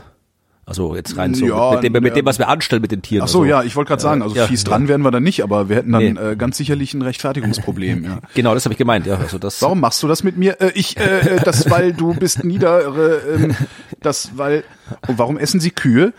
Wir, äh, Die, die, die sagen nur Mu. genau, die sagen ja nur Mu. Genau, die können sich ja nicht wehren. Ja, dann. Obwohl, ist, ist nicht Mu das, was immer die Zen-Buddhisten sagen? Nee, das ist Om. Immer Mu gibt's doch auch. Echt? Om ist bei den Buddhisten und Mu ist bei den Zen-Buddhisten. Oh. Das ist immer die Antwort auf diese komischen Zen-Koans, immer Mu. Ja. Naja, ich kenne keine Ja. Buddhisten. Ich auch nicht, glaube ich. Aber ist auch eine Weihnachtsfolge. Da Genau, ist ja eine Weihnachtsfolge. Hast du noch. Weihnachtsgeschenke? Weil ich habe ja keine. Ich Ja. habe noch jede Menge. Genau, ich habe schon, also ich habe noch, haben- ich haben wir eigentlich schon mal, ich weiß gar nicht, haben wir eigentlich schon mal in Weihnachtsfolgen über Weihnachtsbeleuchtung gesprochen? Ich glaube nicht, oder? Boah, da fragst Aber wenn nicht, dann machen wir es einfach nochmal. Genau. Äh, wer hat die Weihnachtsbeleuchtung erfunden? Äh, Osram. Nein. Nicht. Ist Ostrom überhaupt ein Typ gewesen? Keine Ahnung. Äh, okay, dann äh, äh, Philipp Reis. Der hat das Telefon erfunden. Okay, ähm, Marconi. Der hat das Radio erfunden. Berühmte Erfinderquiz. mm, Werner von Siemens. Es war ein berühmter Erfinder, aber es war kein Deutscher. Okay, ähm, Tesla. Was bra Ach, das- der, der, der, du bist wieder so, du bist wieder durchs Internet so beeinflusst, ja. Alle, Ja. dieser komische Tesla-Hype im Internet. Ist der, ein Tesla-Hype? Der, ja, das hat er seit dieser, äh, wie heißt das, der Oatmeal, glaube ich, diese Comic-Seite, hat er mal angefangen, diese, diese Tesla gegen Edison-Geschichte irgendwie äh, zu verbreiten. Und dass da halt irgendwie die, die Tesla da so als den, den unterdrückten Superheld, der alles konnte und alles wusste, dargestellt und Edison als den Bösewicht, der halt irgendwie Der die freie Energie verhindern will, ne? irgendwie sowas, ja, das war halt ein Riesen. äh, Seitdem ist halt wirklich so, so Tesla, also zumindest in der entsprechenden Filterblase, ist halt Tesla da halt so zu diesem, diesem mega Superheld, unterdrückten Wissenschaftler geworden, der alles konnte und Edison der Bösewicht und überall gibt es irgendwelche Tesla-Memes und äh, was dann in das, der, der gute Output von der Geschichte war halt, dass die dann irgendwie das ehemalige Labor von Tesla, das irgendwo in den USA rumstand und irgendwie verfallen war, die hat dann, glaube ich, tatsächlich, hat irgendwie so, so ein äh, Crowdfunding gemacht und da irgendwie absurd viel Geld eingenommen, irgendwie über eine Million oder sowas, um dieses Ding zu kaufen und da irgendwie ein Museum einzurichten oder sowas. Also was, weil es sonst irgendwie abgerissen worden wäre. Aber gesagt, äh, Tesla warst du schon nah dran, es war Edison. Ah, Weil äh, Edison hat ja eben gesagt die Glühbirne erfunden, oder je nachdem wie man es sagt, das hat auf jeden Fall war einer der ersten, der der brauchbare Glühbirne und jetzt schreiben wieder 100.000 Das heißt äh, Hörer. Glühlampe. Genau, scheiße, nein, das, heißt Glühbirne. Lampe. Lampe. Und es reimt sich sogar. Guck mal. Lampe, Lampe, Lampe, Lampe, Lampe, Lampe, Lampe, Lampe. Also Thomas Edison hat die erste brauchbare Glühbirne gebaut und ähm, hat auch mit dieser, äh, dieser Erfindung auch die erste äh, so Lichterkette gebastelt und mit hat mit dieser Lichterkette 1880 äh, Weihnachten 1880 sein Labor in Menlo Park beleuchtet. Ja, also äh, war halt sein Labor war das erste, das quasi mit Weihnachtsbeleuchtung äh, angestrahlt wurde und dann hat es ein bisschen gedauert. Also es hat dann wirklich noch irgendwie fast äh, bis, bis, bis ins erste Viertel des äh, 20. Jahrhunderts gedauert, bevor das auch anderswo äh, sich durchgesetzt hat. Äh, weil, Das weil Hexenwerk. ja, so ungefähr. Also das Problem war, dass halt natürlich, man hat halt äh, bis dahin, natürlich hat man schon, schon Weihnachtsbäume gehabt, auch in den USA und die auch beleuchtet, aber mit Kerzen und war halt, hat, wie es halt immer so ist, mit neuem Zeug, das nicht vertraut oder das ist irgendwie gefährlich oder sowas hier, die, die elektrische Beleuchtung. Aber dann kam der äh, Präsident äh, Grover Cleveland, der hat dann schon mal 1895 äh, den Weihnachtsbaum des im, im Weißen Haus äh, mit elektrischen äh, Beleuchtung durchgeführt und dann eben 23 Präsident äh, Coolidge, der hat dann eben tatsächlich, da hat's dann dann äh, auch außerhalb des Weißen Hauses eben ein Weihnachtsbaum mit 3000 äh, Lichtern drauf, das, der dann quasi so regelmäßig von dem Präsidenten irgendwie eingeschaltet wird. Also da hat sich dann quasi durchgesetzt. Aber äh, es war dann, hat dann nicht, äh, das war noch ein anderer Erfinder, warte mal, wo habe ich den jetzt wieder untergebracht? Äh, Sadatscha, Albert Sadatscha, äh, der hat äh, der hat, glaube ich, ansonsten nicht wahnsinnig viel großartige, wichtige Sachen gemacht, aber der hat eine äh, Familie gehabt, die haben halt irgendwie auch damals in den, in den Anfang des 20. Jahrhunderts, 1917, haben äh, halt auch irgendwelche äh, Leuchtsachen verkauft und der Albert, der ein Teenager war damals noch, hat gemeint, es wäre doch cool, wenn man das irgendwie hier richtig so jetzt auch, auch diese Weihnachtsbeleuchtung, wie bunte Lampen auf eine Leuchtkette und das irgendwie verkaufen und hat das organisiert und äh, dann quasi so diesen, diesen großen Hype eingeleitet, dass halt wirklich alle dann ihre Bäume mit Lichterketten beleuchtet haben. Und dann kam Coca-Cola und hat's rot angemalt. So ungefähr. So ungefähr. Deutsche Wissenschaftler haben festgestellt, äh, wer sozial ist, verlängert sein Leben. Dazu haben sie sich angeguckt, ältere Menschen, die äh, ihre Enkel oder andere Personen betreuen, und die verglichen mit Senioren, die genau das nicht tun. Die Hälfte derer, die ihre Enkel betreuen, haben zehn Jahre nach dem ersten Interview gelebt. Ähm, Menschen, die keine Enkelkinder hatten, aber ihre Kinder unterstützen, haben immerhin noch fünf Jahre länger gelebt, also nach dem ersten Interview, was sie geführt haben. Ähm, dieser positive Effekt beschränkt sich nicht auf die eigene Familie. Ähm, 50 Prozent derer, die äh, sich für andere engagiert haben, hat immerhin sieben Jahre länger gelebt. Und die, die sich nicht engagiert haben, haben nur vier Jahre gelebt. Okay. Das heißt, sich um andere zu kümmern, verlängert im Zweifelsfall dein Leben. Äh, Jetzt äh, aktiv oder passiv? Also äh, Naja, sich schon, also- die, die um die, die, die, Also die jetzt um nicht auf Twitter, ne? Nee, aber wenn, wenn ich, nee, ich habe jetzt gemeint, irgendwie, ob, ob das die Lebensverlängerung aktiv oder passiv ist. Also wenn ich mich um andere kümmere, kümmern die sich dann um mich, wenn es mir schlecht geht und ich lebe deswegen länger? Ach oder so. ist, äh, ist der Akt des Kümmerns der, der mein Leben auf welche Art und Weise auch immer Na, ich, äh, also verlängert? Sie, also ich zitiere mal die Forscher. Es scheint plausibel, da braucht man eigentlich schon gar nicht mehr weiterzulesen, dass die Entwicklung von prosozialem Verhalten der Eltern und Großeltern gegenüber ihrer Nachkommen durch ein neuronales und hormonales System möglich gemacht wurde, das dann auch die Grundlage für Kooperation und altruistisches Verhalten gegenüber den Nichtverwandten bildete. Also irgendein Eingriff in deine Biochemie wird das wahrscheinlich eher sein. Okay. Und dann, wenn du dann auch noch dir so, so diese Einsamkeitsstudien anguckst und sowas, das macht ja bestimmt auch noch was aus Leuten. Also wenn klar, du die ganze. Zeit interagierst und so, schreiben die auch. Also die sagen halt auch, das ist jetzt nicht, ne, das heißt jetzt nicht, dass du jetzt nur losrennen musst und dich um andere kümmern, äh, um zehn Jahre länger zu leben. So funktioniert es nicht. Ja, aber da haben wir doch auch wieder schon eine, schon eine Botschaft für die Weihnachtsfolge. Genau, Kümmert euch um umeinander. Genau. Und falls es, falls es klingelt, ne, Ja. kann ja sein, dass draußen Jesus steht und, und ein Bett begehrt.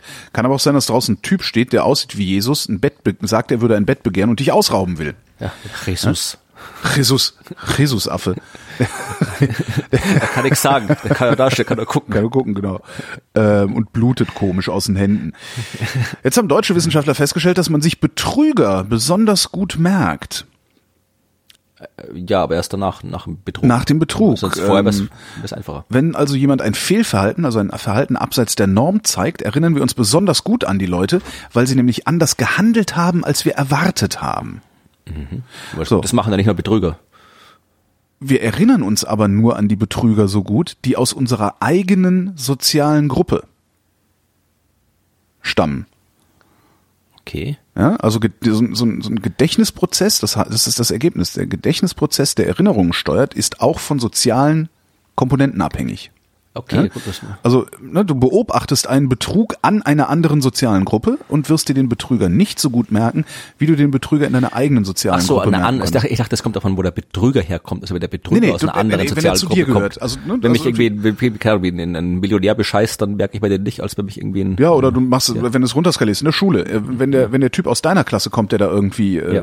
sich abweichend verhalten hat, wirst du dir eher merken, dass er sich abweichend verhalten hat, als wenn du ein abweichendes Verhalten in einer anderen Klasse beobachtet hast, was äh, für, für dich vielleicht genauso eindrucksvoll war. Und ja, Erklärung ist halt, äh, weil der hat halt deiner Gruppe schon mal geschadet. Also willst du beim nächsten Mal auch genau wissen, äh, wer war das, der der Gruppe geschadet hat. Ja. Klar, ja. Ja. So, ich habe noch eine Geschichte, einen Hinweis und eine Frage.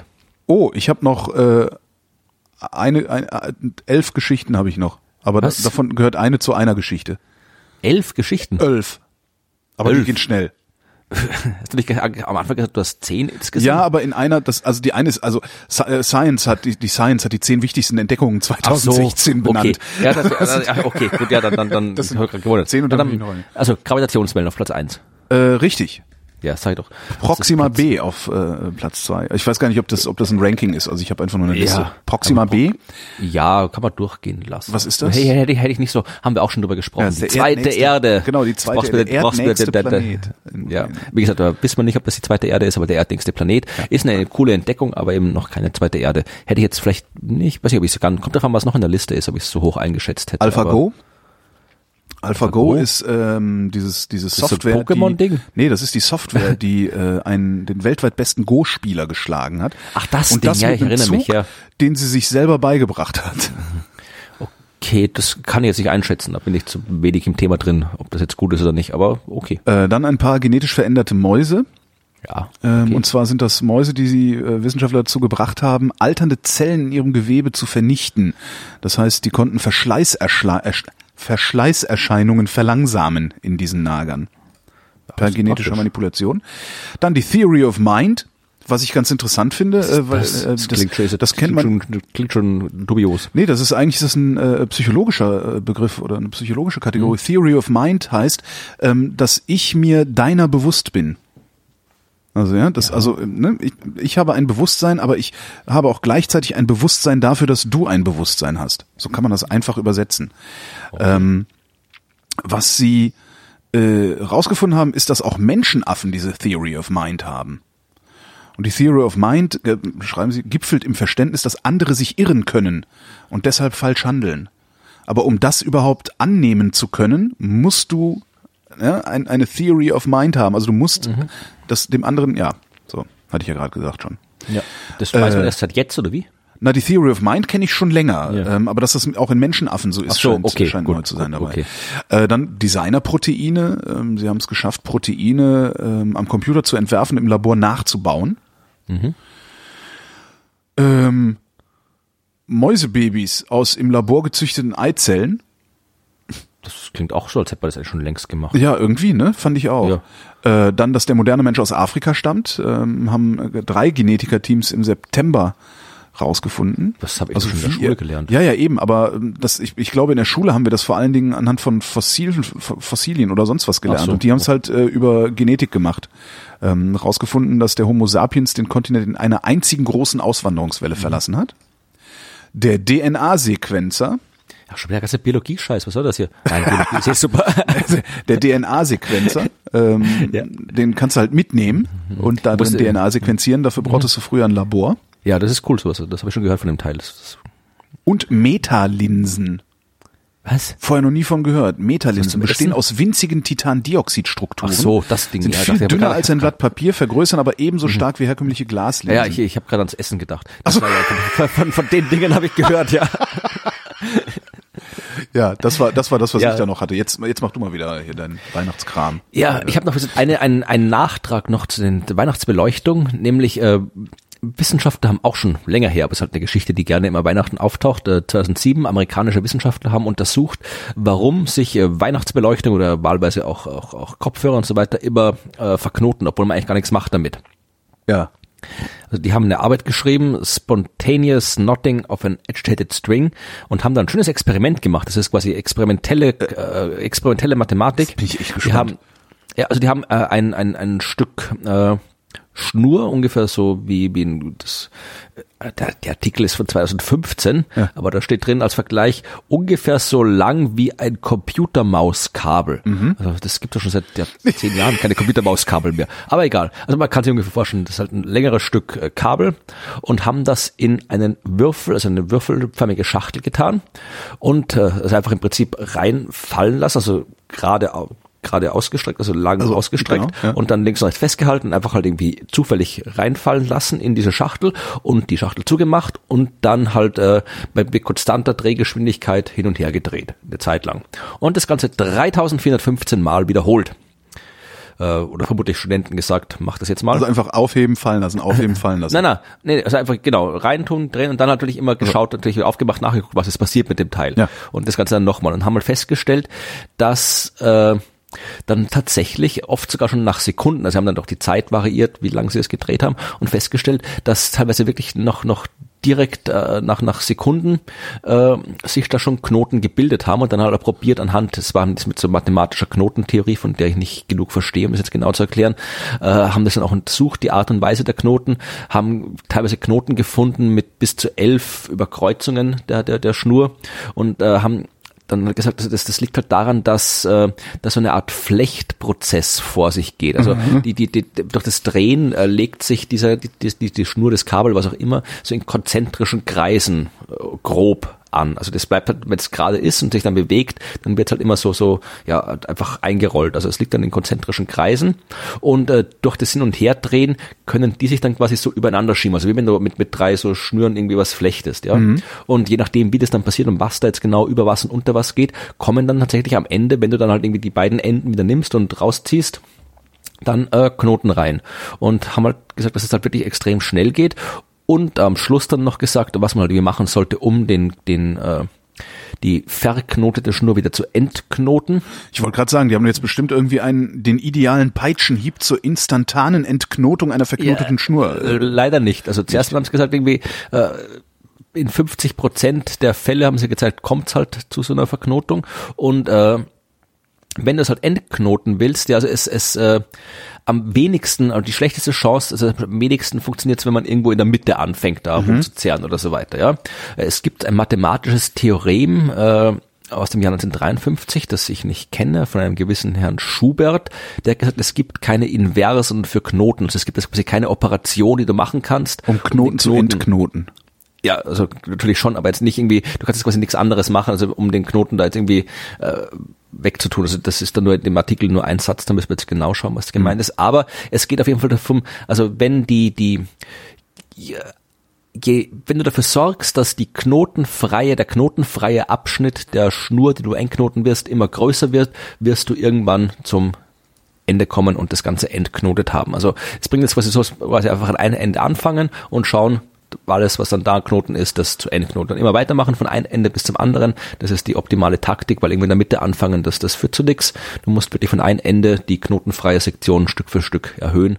Oder dafür sorgen, dass du der Scheiß gar nicht erst verknoten kann, indem Genau. du das Zeug vernünftig wegpackst. Kann man ja auch machen, ja. muss man sich ja jedes Jahr irgendwie aufregen. Wie sieht immer Twitter war letzten Tag schon wieder voll und Facebook mit Leuten, die gemeckert haben über ihre verknoteten, Tja. äh, steht, der packt das Zeug doch ordentlich weg, weil das ist ja nicht schwer. Wickelt's doch auf. Das Ja. ist ja genug Möglichkeit. Genau. Ähm, britische Wissenschaftler haben festgestellt, die Kinder sind schuld. Ja. Und zwar, ähm, ich, muss man es andersrum formulieren, sie haben sich äh, 1000 zwischen 1972 und 73 in Neuseeland geborene Kinder angeguckt und aus denen eine kleine Kohortenstudie gemacht, äh, bis ins Erwachsenenalter hinein regelmäßig untersucht und befragt. Ähm, mit drei Jahren haben sie angefangen, haben Intelligenztests gemacht, verbale, motorische Fähigkeiten geprüft, Selbstkontrolle überprüft und die Familiensituation und die sozialen Umstände überprüft. Okay. So. Ähm, acht Bereiche haben sie untersucht, soziale und medizinische Bereiche. In allen acht Bereichen hat Achtung eine Minderheit von 20 Prozent der Teilnehmer für 80 Prozent der gesellschaftlichen Kosten gesorgt. Ja, also sowas wie äh, äh, Strafverfolgung, Gesundheit, äh, ja, ne, dieser Kram. Also, also ähm, ob jetzt eine dieser, eine dieser Personen später zu den 20 Prozent Problemerwachsenen gehört, konntest du im Alter von drei Jahren schon feststellen. Das heißt, Ernsthaft? 20 Prozent der Kinder, die als Dreijährige äh, schlechtes Sozialverhalten, schlechte Intelligenz, schlechte Familiensituation äh, ähm, aufweisen, sorgen als Erwachsene für 80 Prozent der gesellschaftlichen Kosten. Wahnsinn, oder? Ich überlege gerade mal die, die Zahlen. Also Es gibt 20 Prozent, das, das sind wie 20 Prozent der Kinder, dann Genau. 80 Prozent der Die Kosten. 20, okay. die 20 Prozent schlechtesten Kinder haben am Ende als Erwachsene 80 Prozent der Kosten ausgemacht. Also das ist, Das ist der totale Wahnsinn. Was, weißt du? Da, ich meine, es gibt ja diese Binsenweisheit, so ein Dollar in äh, Bildung investiert, äh, spart drei Dollar hinterher an Strafverfolgungskosten oder irgendwie sowas. Gab's ja mal immer so, so, eine, so eine Rechnung. Ähm, ich ich finde das total wahnsinnig. ja, also es ist vor allem irgendwie deprimierend, das ist halt wirklich schon Dass Das- du, dass das- du so früh determiniert zu werden scheinst, immerhin. Ja, also ich, die Frage halt, wer, wer, dann, wer dann dafür verantwortlich ist, ob quasi das, das, das, das Kind, wenn das ein dreijähriges Kind kann da nicht großartig Nein, das- sein. sondern nein, das, muss, das muss dann das, das Umfeld Das ist sein, das Umfeld. Das heißt ja. aber ja gleichzeitig, gleichzeitig bedeutet das auch, dass wenn du früh genug in das Umfeld eingreifst, Ja, ja, das, das, das, wenn du schon mit, mit im Alter von drei Jahren äh, irgendwie gegensteuerst, du ja nach 30 Jahren oder wie viel auch immer einen, einen enormen Kostenapparat sparen kannst. Und das Gegensteuern ist mit Sicherheit billiger als das, was die hinterher dann kosten. Das auf jeden Fall. Ja, aber darum sind wir hier, CSU macht dann wieder hier die Herdprämie und so weiter, Genau. damit das ja auch nicht passieren kann, damit Genau. dann irgendwie Krasse das Zahl, Umfeld völlig krass, ja. Nee, aber es ist, gut, das ist, ist halt, das sind aber, es ist eine aktuelle Arbeit, ja. Äh, ja, warte mal, ich guck noch mal rein. Oh, jetzt habe ich es weggeklickt. Ich meine, das ist halt, das wäre halt wirklich interessant, das, das wundert mich, dass das irgendwie nicht mehr, mehr Aufmerksamkeit kriegt. Man, das ist ja das, das, eigentlich die ideale wissenschaftliche, wenn es halt wirklich belastbar ist, Ja. ideale wissenschaftliche Untermauerung, dass man eben sich halt wirklich Früh genug Geld ausgeben muss und nicht irgendwie warten. Kindergarten und, und irgendwie schon, schon viel, viel früher als irgendwie ab fünf Jahren oder sowas wird vorstellen. Also wirklich so früh wie möglich irgendwie in, in Kinderbildung, Kindergärten investiert und dafür sorgt, dass sie da auch hingehen und äh, dass dafür sorgt, dass eben äh, ja, einfach all das, was, was, was eigentlich eh äh, offensichtlich ist, dass man tun sollte. Was haben wir denn man das hier? quasi noch nochmal wissenschaftlich untermauert hat, ist Ja, ist eine aktuelle Arbeit. Published äh, 12. Dezember 2016 in der Nature.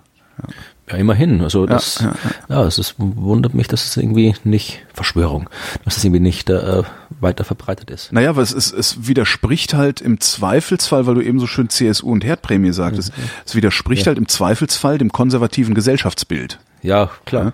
Das äh, Familie, Keimzelle, bla bla bla. Ne? So dieses Ding.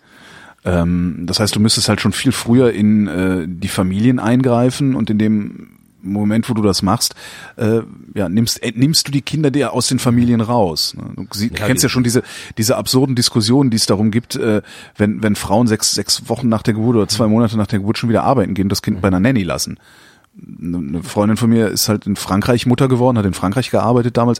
Ja, die ist nach, nach ein paar Wochen wieder arbeiten gegangen. Und die hat auch erzählt, ey, was, was die sich für, für, äh, für Sprüche anhören musste, von wegen Rabenmutter, tralala. Vielleicht ist es gar nicht so schlecht, früh irgendeine Interventionsmaßnahme zu haben oder eine Interventionsmöglichkeit zu haben. Ja. Und da äh, braucht man sich ja jetzt nur mal sowas angucken wie Drogenpolitik und Konservative. Ne, Also immer wenn, wenn, wenn, die haben halt ihre Überzeugungen, die sind in der Regel Da postfaktisch, war ja, Ja, ganz da- da modern, doch grad postfaktisch und da, du kannst gegen die argumentieren, wie du willst.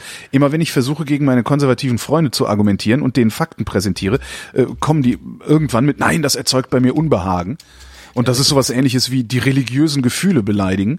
Ähm, und dagegen kannst du nicht mehr anstinken. Ja, also, weil du gerade eben auch noch Drogen gesagt hast, es gibt, erinnere mich auch, das ist schon länger her, über ein Jahr oder sowas, in dem äh, auch durchaus empfehlenswerten Podcast äh, Probably Science, mhm. noch wie äh, Kabarettisten oder Comedians irgendwie aus, aus äh, USA und England machen da irgendwie so, die reden halt so im Prinzip so wie wir, plaudern über Wissenschaft und äh, da, die haben mal und interviewen auch ab und zu Wissenschaftler und die haben mal einen dabei gehabt, das war einer so, so ein Experte für, für Drogen und äh, Drogenpolitik und das Ganze. Und der hat auch gemeint, also es ist wissenschaftlich sowas von einwandfrei belegt, dass diese ganze konservative Drogenpolitik nicht nur Ja. nicht den Effekt hat, den sie behauptet, sondern genau den Gegenteiligen, Effekt hat und irgendwie, also mehr Menschen zu Drogen bringt, mehr Geld kostet, aber trotz allem dem, dass wissenschaftlich sowas von nachgewiesen ist, ändert sich halt nichts dran. Hatten wir auch gerade eine kleine Serie auf Radio 1, wo ich arbeite, ähm, fünfteilige Reihe, die wir auch als Podcast veröffentlicht haben. Die heißt Die Stadt und das Gras und geht der Frage nach, warum ist Cannabis eigentlich noch verboten? Das ist also auch sehr hörenswert. Und sind irgendwie fünf mal 30 Minuten oder sowas, also jetzt auch gar nicht so, so elend lang. Ja. Gut, also um, Und da ist, da ist das halt auch das Ergebnis. Ja, also wie gesagt, um jetzt mal hier anzuschließen, also bildet eure Kinder früh, tut ihnen was Gutes und dazu jetzt meine Empfehlung, oder vielleicht jetzt nicht gerade dazu, aber generell die Empfehlung, äh, gebt den Kindern eine Kerze in die Hand. Und äh, nee, das ist Es kann so einfach sein.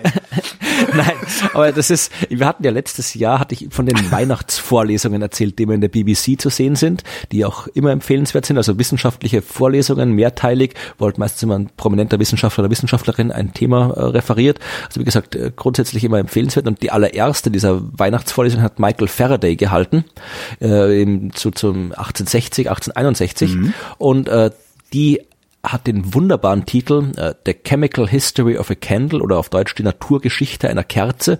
Und da hält er halt sechs Vorlesungen lang, nimmt er eine Kerze und erzählt anhand dieser Kerze so, so die Grundlagen der damaligen Naturwissenschaft, also Alchemie, Verbrennung, Physik und so weiter. Und halt wirklich ein, ein sehr, sehr schönes Thema, ein sehr schönes Buch, das es auch, äh, weil es ja doch schon alt ist, äh, auch äh, online äh, im Volltext auf Deutsch gibt, kann man verlinken. Und gibt auch noch Experimente, die man mit Kindern machen kann, wo man nicht unbedingt offene Flammen braucht, aber unter Aufsicht kann man durchaus auch damit experimentieren. Also macht ein bisschen Wissenschaft zu Weihnachten. Später wird's euch euer Kind und der Staat danken. Das ja ohnehin. Also ich hatte ja, habe ich glaube ich auch schon mal erzählt, ich habe ja den äh, Direktor der Stiftung oder den Präsidenten der Stiftung Haus der kleinen Forscher interviewt. Mhm, ja, genau. Ähm, die, die machen ja, die verfolgen ja ein ähnliches Ziel. Also einfach äh, Kinder, Kindern naja, dafür zu sorgen, dass Kinder den Spaß an der Forschung und am Entdecken auch im Erwachsenenalter behalten, damit sie sich in einer, wie hat er es gesagt, damit sie in einer sich ständig verändernden Welt trotzdem erfolgreich sein können. Ja, wie gesagt, also Bildung und Kinder, da, da kann man nie was, also man, man kann schon was falsch machen, aber es ist ten, generell ist es nie ein Fehler dafür zu sorgen, dass Kinder möglichst viel und möglichst früh gebildet werden. Ja. Und weil auch Erwachsene, oder hast du noch was? Nee, ich bin durch. Ich ja, dachte, weil auch Erwachsene gebildet werden wollen, zum Beispiel ich, äh, würde ich jetzt gerne nochmal probieren, die Hörerinnen und Hörer zu fragen. Ich mache das ja immer, wenn in der Weihnachtsfolge gucke ich ja immer in den wissenschaftlichen Publikationen, ob da zufällig irgendwas ist, was mit Weihnachten zu tun hat, von dem ich noch nicht wusste und gebe dann halt irgendwie in den Suchmaschinen irgendwie Weihnachten oder Christmas ein. Und dann kommen halt, wie beim letzten Mal hatten wir, glaube ich, auch irgendwie so eine obskure Informatik-Papers oder sowas, die ich nicht verstanden habe. Und jetzt habe ich eins gefunden, ein aktuelleres Paper, das nennt sich, da geht es um einen Weihnachtskaktus. Äh, und äh, also einen Christmas-Kaktus. Äh, ich habe das gedacht, cool, das klingt super. Äh, ist aber leider kein äh, Weihnachtskaktus, sondern es geht um den Kaktusgraph in der Graphentheorie äh, und ist ein, wie mich Wikipedia informiert, ein zusammenhängender Graph, in dem sich jedes Paar seiner Kreise höchstens einen gemeinsamen Knoten teilt. Äh, was immer äh, wie war heißt- das im Mittelteil? es ist halt keine Ahnung, wenn man es irgendwie aufsieht, du hast halt irgendwie Punkte und die Punkte sind durch Striche verbunden, je nachdem, wie die Punkte zusammenhängen. Und es ist dann, glaube ich, genau dann ein, wenn du, wenn, wenn du quasi eine, eine, eine geschlossene Kurve durch ein paar Punkte ziehen kannst, dann ist es ein Kreis und wenn in diesem Graph äh, alle Kreise höchstens einen gemeinsamen Knoten haben, dann ist es ein Kaktusgraph. Weil Wenn man das irgendwie aufmalt, dann schaut auch ein bisschen aus wie ein Kaktus, wie auch immer. Es ist ein, ein Kaktusgraph und ein äh, Weihnachtskaktus ist, äh, wenn der Kaktus, ich, wenn der Kaktus verbunden ist und jeder Ver Vortex äh, maximal zu zwei Blöcken gehört, dann ist es ein Weihnachtskaktus, was immer auch das heißt. Also ich habe keine Ahnung, was das heißt. Ich kenne mich mit Ich der Theorie überhaupt nicht aus. Und äh, der Artikel heißt äh, äh, eine Notiz zur zum Flächen, also ich sage auf Englisch, a note on the area requirement of Euclidean greedy embeddings of Christmas cactus graphs. Also es geht um nicht nur um Weihnachtskaktusse oder Weihnachtskakteen, sondern auch um euklidische gierige Einbettungen, Eu- äh, von denen ich auch also eine, gr- Ich eine sehe es gerade. gierige- Note on the area requirement of Euclidean greedy embeddings also eine, eine, eine gierige Einbettung hat irgendwas, äh, steht hier auch wieder Wikipedia, ist ein Prozess, um Koordinaten zu den Verknüpfungen eines Telekommunikationsnetzwerkes äh, zuzuordnen, um ein, ein gieriges geografisches Routing zu. Also ich habe keine Ahnung, was das heißt. Ich dachte, ich, ich Mein lese Hirn das mal durch. weh. Mein Hirn Ich juckt. ich habe ich hab probiert, das zu lesen, ich habe es nicht verstanden, aber vielleicht haben wir zufällig jemanden in der Hörerschaft, der versteht, um was es da geht und kurz zusammenfassen kann, was es jetzt genau mit Weihnachten zu tun hat. Ja, äh, ja. Das werden wir dann in den Kommentaren möglicherweise sehen. Ähm, oder aber es gibt eine äh, wirklich eine gut hörbare Audioerklärung dazu, die ihr uns schicken wollt. Ja. Dann können wir Oder Fotos von euren Füßen in Oder Knoblauch. Genau, wahlweise. Äh, das würden wir dann in der nächsten Folge einfach anhängen oder, Also oder idealerweise hätte ich, ich hätte es hier doch, ich, ich mache doch hier doch noch, also ich, ich schenke euch was zu Weihnachten. Wenn, Hey. wenn, wenn, wenn ihr ein Video schickt, wo ihr mit euren Füßen in Knoblauch äh, Plastiksäcken steht und mir erklärt, was eine Euclidean Greedy Embedding von Christmas Cactus Moment, ist, ich, dann ich, du meinst natürlich während Ja, natürlich, Ne? gleichzeitig. Also, Also, das genau. ist ja. Und äh, dann also bitte ein Video davon und dann vielleicht im Hintergrund noch das das das äh, Computer Weihnachtslied äh, laufen habt oder Oder sogar das ein Chor wieder. hinter euch steht, der während Genau. ihr das erklärt, dieses Computer-Weihnachtslied singt. Dann schenke ich euch exklusiv äh, ein ein Exemplar meines äh, neuen im, in, im März erscheinenden Buches signiert. Kriegt es noch bevor es im Laden ist. Das ist doch mal was. Das ist ja, ein Aber nur wenn das Video entsprechend Also nur, so nur wenn ihr euch hinreichend, Also, nur wenn ihr euch hinreichend zum Bleppo macht. Bevor jetzt, bevor jetzt hier irgendwie 100 Videos kommen, dass ich 100 Bücher rausrücken muss, also ich, ich nehme das, das mir am besten gefällt. Ja, natürlich. Es ist äh, das einzig Ja. unabhängige Urteil, das Ja. man hier noch erwarten Ja. kann. Genau. In dieser wissenschaftlich fundierten Sendung. Das war die letzte Wissenschaft für 2016. 2017 machen wir weiter. Florian, ich danke dir für all die Sendungen.